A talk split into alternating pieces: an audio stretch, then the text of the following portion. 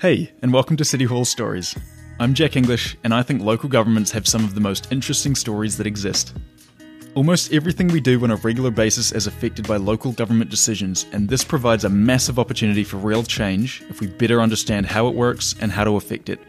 I hope the incredible humans you hear from in this podcast inspire you to look closer at your own local government and become a part of the solution.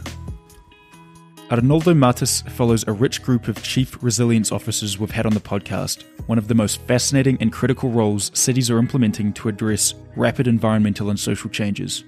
Arnoldo, now leading a private consultancy, oversaw one of the largest resiliency programs in the world, leading the sustainability charge for the massive Mexico City. In this role, Arnoldo had to grapple institutional objections and cultural sensitivities owing to the rich Mexican history, Today we discuss the precarious situation Mexico City sits with air pollution, draining water supplies, and earthquake risks, how narcos on the Mexican border impact Mexico City, and what it will take for regular folks to get in the game around the climate fight. Please enjoy my conversation with Arnoldo Matus. Arnoldo, really interested in this conversation uh, about a country I'm personally fascinated by. I'm looking forward to digging into your background in local government and, more recently as you move into a local government adjacent role to perhaps target something that you and I have spoken about previously the concept of long term planning deficits, as you put it. So before we jump into the weeds on your specific roles, do you mind sharing what that term long term planning deficit means to you? Sure. Uh, Jack, first of all, thank you for the invitation uh, to the podcast. And yeah, uh, what I mean is uh, we are facing problems in relation to climate change where we need to imagine the future in the long term with different scenarios that will uh, constrain and put in difficulties different services within cities. For example, in the case of Mexico City, uh, the issue around water supply. We need to have a long term perspective uh, to be more prepared and more resilient to climate change impacts, uh, including potential droughts, uh, regional potential drought that would compromise in a way our water supply. For example, a regional drought that will compromise water supply to Mexico City. That will be a major challenge for the city. In Mexico City is also overexploiting its local aquifer without a, a sustainability plan on the use of, of the aquifer. So at some point in the next 30 to 40 years, probably will uh, lose our major source of water. So you cannot uh, follow the political administration cycles, which in the case in Mexico are just six years. Um, you need a long-term perspective, a long-term vision where you want to move your city, for example, in terms of being climate resilient. And uh, there are other issues as well uh, that uh, would benefit definitely from a long term perspective. And that's why I call a long term planning deficit that many major cities around the region in Latin America, and I would say in middle income countries and, and developing countries, they don't have a long term planning perspective and I know this also it's a problem in in other industrialized countries and cities uh, in the world. Um, so it's not just an issue of, of developing countries, but uh, it's it's a general trend I would say in, in in cities around the world that need to be addressed. So you were previously the chief resilience officer of Mexico City, and we're going to touch on that in a little bit more detail in a second. But you're actually the third chief resilience officer that we've had on the podcast. We had uh, Lenio from Athens, we had Mike from Wellington, and and Lenio said her definition of resiliency was ensuring that any solution that we implement is multi beneficial in the sense that it doesn't just solve a single problem, but treats the entire problem set at once as interconnected. And, and Mike from Wellington said something similar. So would really love to understand to you what is resiliency? Well, I think from my perspective, it's it's around planning as well, and it's being able to overcome major risks, also stresses within the city. And for that, you need to, to, to look broadly at what are the types of risks that the city may confront. And you need to have a continuous evaluation of those risks and have the flexibility and robustness within the city to confront those risks and learn uh, from them. And this is a continuous pr- uh, process. It's, uh, you know, cities are dynamic, and we are we are living in a very dynamic world within the Anthropocene, uh, where global change phenomena are affecting cities. Therefore, you need to be very flexible to address new challenges. Uh, and so I, I think also in terms of resilience, it should be embedded within very different actors uh, within the city, not just the government, but also other stakeholders like non governmental organizations, the major universities within cities, and uh, for sure the private sector as well, which can play a critical role when a disaster hits a city. So I would integrate in that holistic planning approach that uh, looks very in detail at the potential risks and scenarios confronting those risks within the city. So let's go back in time a little bit, maybe a few years to your induction as the Chief Resilience Officer of Mexico City. It was part of, correct me if I'm wrong, the 100 Resilient Cities Network program. What were, thinking back, some of those challenges that you faced taking on this role in the largest city in North America? Yeah, well, it was uh, kind of a wonderful time for me because I really appreciate a lot the, the kind of the network and all the learnings that I had uh, through that time. And it was changing to time. It had different phases. Initially, well, 100 Resilient Cities, pioneered by the Rockefeller Foundation, initiated this initiative to build uh, resilience strategies around the world. And well, Mexico City was selected I, I, think because of its multi-hazards exposure, uh, and as well because it has uh, lots of different capacities, technical, human capacities that are good to experiment uh, on different topics and innovate as well, and then learn that and, and export uh, that or import different actions that you would like to, to undertake in, in different parts around the world. Initially, I was just a consultant for the government. The first three years, I was uh, not a public official. Actually, I was working through my consultancy at Ithaca Environmental, having the role, uh, which was not official, but uh, as the chief resilience officer. Um, I was supported by the Mexico City's government, uh, but I was not an official. I was helping them to lead the building up of the Mexico City's resilience strategy uh, in close partnership with the Ministry of Environment uh, and the mayor of the city. So through that phase, I interacted a lot with very different types of stakeholders, not just the government. I mean, it was very important to, to integrate this work uh, transversally with different departments and ministries within the city but as well to have broader approach with other stakeholders. As I mentioned before, we work a lot with some of the major NGOs working on different topics on sustainability within the city, for example, on sustainable mobility. Uh, at some point, we created the, the, resilience strategy, which was, I think, very well received by different stakeholders uh, because they participated from the beginning. One of the initial tasks within my role as chief resilience officer was uh, building on existing programs and actions that at that time were not uh, kind of named uh, to build resilience, but in fact they were doing this. For example, in Mexico City, which is probably well known across the globe, is that we face a terrific challenge with traffic and, and air pollution as well. It has improved through time in the last 20 years, but still it's, it's one of the major challenges, air pollution and traffic. Uh, for example, just on average, uh, citizens do around three hours per day uh, commuting. And that has enormous impacts on the well-being of people, but as well on, on the construction of integrated communities and, and families. And overall, uh, it has an impact on the economic turn and economic efficiency of the city. Uh, an agenda on sustainable mobility has been built up uh, in the last two decades uh, to change the paradigms of a car-oriented investment and change that pyramid of priorities. And today, by law in Mexico City, the priority are the pedestrians. Uh, the priority is to walk, to be able to walk and reach your destination.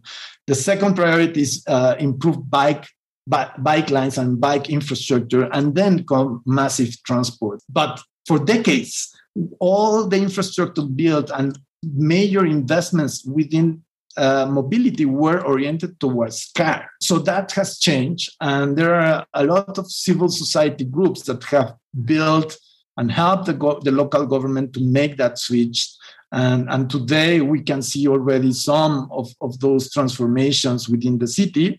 We have still a lot to do, and uh, we are not yet there where we can say that we have a sustainable mobility city, but some of the bases I think are there and where all the administrations are working towards there on public massive transport and improving, uh, for example, bike bicycle infrastructure. So I think that was critical at the time we were very lucky, I would say, that at the time that we were constructing the resilience strategy within Mexico City, there was a, a, window of opportunity because the new constitution for Mexico City was discussed. And we lobbied there to integrate the resilience concept within the constitution. So at that time, one of our main recommendations to institutionalize resilience within the administration was to create a resilience agency, which was created in 2018, and I was invited there uh, to be the first general director of this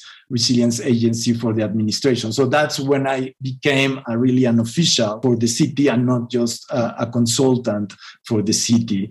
Unfortunately, with the new administration that we had elections in 2018, this emerging agency with the new administration disappeared and also the paradigm, which I think that the resilience strategy of Mexico City has a very holistic approach, uh, was also changed into a more oriented towards uh, disaster risk management. All the kind of uh, the, the agency was integrated within the Ministry of Civil Protection.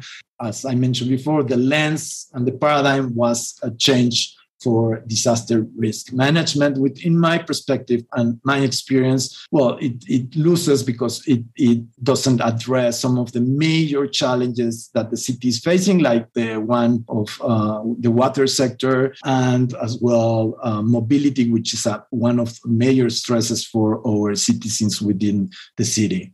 I think that's that's fantastic background. Unfortunately, in the West, Mexico gets a pretty bad rap in terms of whenever you switch on CNN or Fox News or MSNBC, it always seems perhaps we're just getting images and stories from some of the more unstable areas, but it certainly seems like the extremes in Mexico are very extreme, right? Uh, maybe we're in some folks are sitting in central Mexico City, quite affluent, it's quite safe, it's quite stable.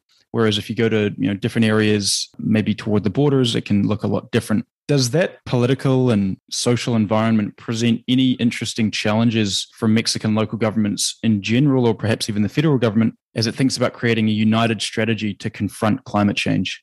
Yeah, I mean, for sure, Mexico City cannot be isolated from what is happening in the rest of the country. Mexico City is not just the capital of the country, but it's also like the political center of the country, also the major economic hub uh, within the country. So for example, just in terms of being the political center, anything, any political disruption that may be in any town or any other state may have ramifications within Mexico City in terms of demonstrations, for example. Many, for example, peasants, if they have a conflict with water, which is deal at the federal level sometimes, the distribution of water, they may come to Mexico City to demonstrate because they don't agree with what is happening. And this includes issue around security, for example. And so in terms of climate change, you are very right. We cannot isolate Mexico City from the rest of the country.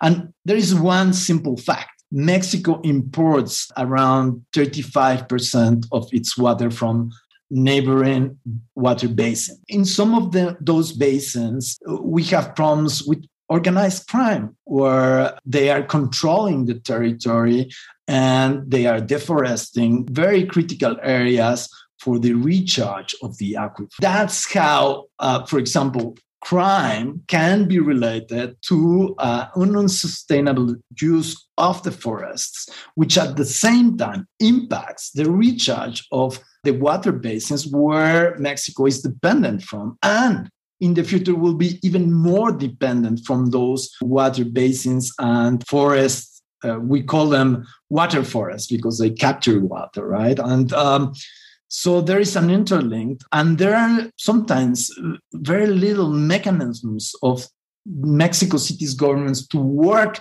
with those strategic areas outside Mexico City's territory to build a more resilient approach around the environment, water, and climate change. That's the way it is. And that's how we need to work. And we need to innovate and, and create new mechanisms to, for example, in terms of climate change, to forget about the political boundaries and work at the water basin level. Political boundaries within climate change they don't make any sense sometimes so that's one way but the other way is that uh, one thing you need to understand and, and the public need to understand is that well one thing is mexico city. Mexico city is around 8 million people 8 to 9 million people but then is the metropolitan area which is around 22 million people where you involve other three states. And then we have a larger area, which is the megapolitan area, which is the region uh, where other five to six, seven cities, and some of them are major cities, and we share water, we share also the air basin. Uh, so, for example, with the metropolitan area, there is no way we can solve uh, mobility issues or air pollution problems without a metropolitan approach. The problem is, through time, in the last decades, we had a very weak metropolitan uh, work with the other states. We have uh, weak uh, mechanisms, financial mechanisms to share projects and to invest on long with a long-term perspective on a common interest and, and threats for the entire region. That needs to change but i don't see uh, well right now there is an opportunity because usually mexico city has been governed by one political party and the country has been governed by another political party and the state of mexico by another political party which create low incentive to collaborate. But today we have the federal government and Mexico City's government with the same political party. And we have an opportunity to create those co- collaborations and initiatives to be more collaborative at the, at the regional level, I would say. But I don't see that happening, uh, even with that uh, opportunity there. So, so last question before we jump on to your work with Ithaca Environmental. Let's focus in on just one critical issue, right? Water usage, which we've talked quite a bit about is the key to moving toward a more sustainable pattern of consumption ultimately going to be driven by more strict and intelligent supply and regulation? Or is it more of an educational route that aims to change consumer behaviors regardless of what the supply system is? I know what my answer is, but I'm very curious to hear your thoughts. I think both are part of the story, uh, Jack. I would say that definitely changing behaviors is critical. The higher the consciousness about where we are, what is happening with our globe, what is climate change, what are the projected impacts, and how you translate that into action. It's critical. And that may change from using your car to be a pedestrian and, and biker uh, or to convert yourself to a vegetarianism uh, and stop uh, eating meat just to reduce your emissions and the global impact of, of, those emissions. But at the same time, we need to understand that not everybody will do that and change its behavior. We live in a consumerist society, a capitalist society, where consumerism is one of the of the building blocks of, of that society, and therefore uh, technology plays a critical role in order to open the space for change. And and for example, one very good uh, example is uh, Uber and, and the sharing economy. Before, everyone needed to have a car or wanted to have a car just as a status issue. Today, you don't need a car. You, it's, it's actually it's not economic efficient. Maybe you just when you need a car, you ask for the car with your Uber. So that created an opportunity also to be more environmental friendly, probably. And so therefore, I, I think technology and the market could create also a lot of alternatives if there is a higher consciousness about being more sustainable in general from the public. That creates a demand for a change in technology and at the end on, on behavior. Uh, but it's very important to recognize uh, the, the, time we are living. We need to have a huge transformation within, within this decade to build a, not just a more resilient society, but a low carbon based society. And here, cities are critical to do that transformation. Um, so I think there is a, because the, the rate of the change is so critical, there is a huge need of city governments uh, to help to do that transformation, to help create higher consciousness about what it means to be a car dependent or uh, try to change uh, for a more sustainable transport mode and also to reflect on your consumption and be try to make them more environmental friendly as possible. So, moving on from time in Mexico City and entering full time your work with Ithaca Environmental again, can you give us a bit of a rundown, A, on, on kind of the mandate is where your focus is there, what you're striving to achieve, and then B, a little bit more concretely, what are some of the, I guess, more exciting projects that you are tackling or you have tackled so far through Ithaca? Sure, sure. Ithaca has already more than 10 years. The story is that I was doing my PhD at Oxford University, and then I met two other friends from Mexico. They were working there in a carbon uh, company and we became very good friends and, and we saw that we had a potential into creating a consulting company addressing uh, both i was working my phd on adaptation and resilience so working on adaptation and resilience, but they were covering all the carbon market and mitigation efforts. So the combination of, of our uh, work, we decided to create. Uh, originally, we opened the company in the UK in 2009, but it was really working just when I came back to Mexico. I opened the office in, in Mexico, and that's where we started to, to have projects in reality.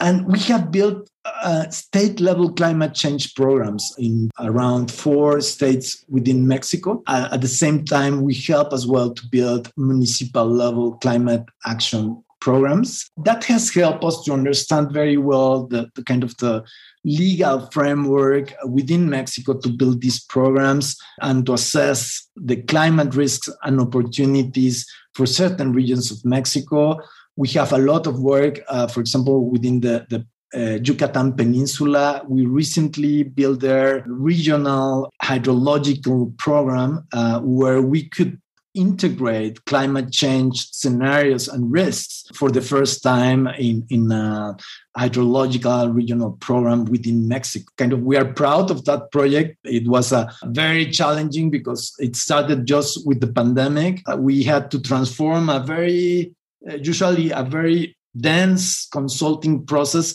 at the virtual level, but at the same time with the challenge of reaching out uh, indigenous communities where internet access is low. So we had to build a mix, and hybrid uh, kind of consulting process where we just digital media, but as well we created people on the ground visiting and, and also translating into the Maya language the information so that they participate uh, within the process. In recent time, also I think the market within Mexico and in general in the world in the globe just with this need to, to make this huge transformation, we are receiving more and more projects from the private sector at the national level, but also at the multinational level, where companies they want to build their climate change strategy. And here, I, I would say that there is more work on kind of mitigation strategies, science-based targets, and different standards that companies need to follow in comparison with uh, adaptation and resilience. It's not so kind of the frameworks to work towards uh, adaptation and resilience within the private sector are still at an early stage. And, and I think we are kind of, at least in Mexico, some of the front runners uh, in terms of that we are trying to innovate and, and to communicate the best of the climate science uh, for the decision making process and to simplify it so that a CEO can understand uh, what are their major risks and, and take decisions. Fantastic background and, and, some really exciting work going on there. So, for our, our closing question here. I'll ask you. It's pretty simple. What is one accepted truth of local government that you think is incorrect? Yes. Well, I think from my experience uh, working within Mexico City and, and the government, I think there is a gap of policy action for the informal sector and population. Mexico is probably, as well as the US, are very unequal societies. And usually the administrations, well, all the people working within the administrations are part of the formal economy. And in my perspective, there is a lot of barriers towards working with informal sectors within the economy. And you need to know in Mexico, around 50 to 60% of the economy is within the informal sector. Uh, there is a lot of informal settlements where there are many barriers to just help those uh, people living in those conditions to improve their lives to be more resilient, to be more sustainable, just because sometimes it's prohibited by the legal system to work uh, with an illegal settlement. So I see, uh, for example, we had the last earthquake in 2017 in Mexico. Uh, many areas which were illegal settlements originally and which were built as unifamiliar households. Originally, the legal system and the response from the government didn't had a lens on those communities. They didn't look at unifamiliar households for the reconstruction process. Later, this was obvious, and, and the, the law was changed and adjusted to integrate those communities. Uh, but what I can tell is that many, for example, of the of the within Mexico City, once we had the reconstruction process after the earthquake of 2017, many of the of the policies uh, that make economical sense. They just work in the central areas where you you you could have the market interacting with the policies, uh, for example, to accelerate the reconstruction policies.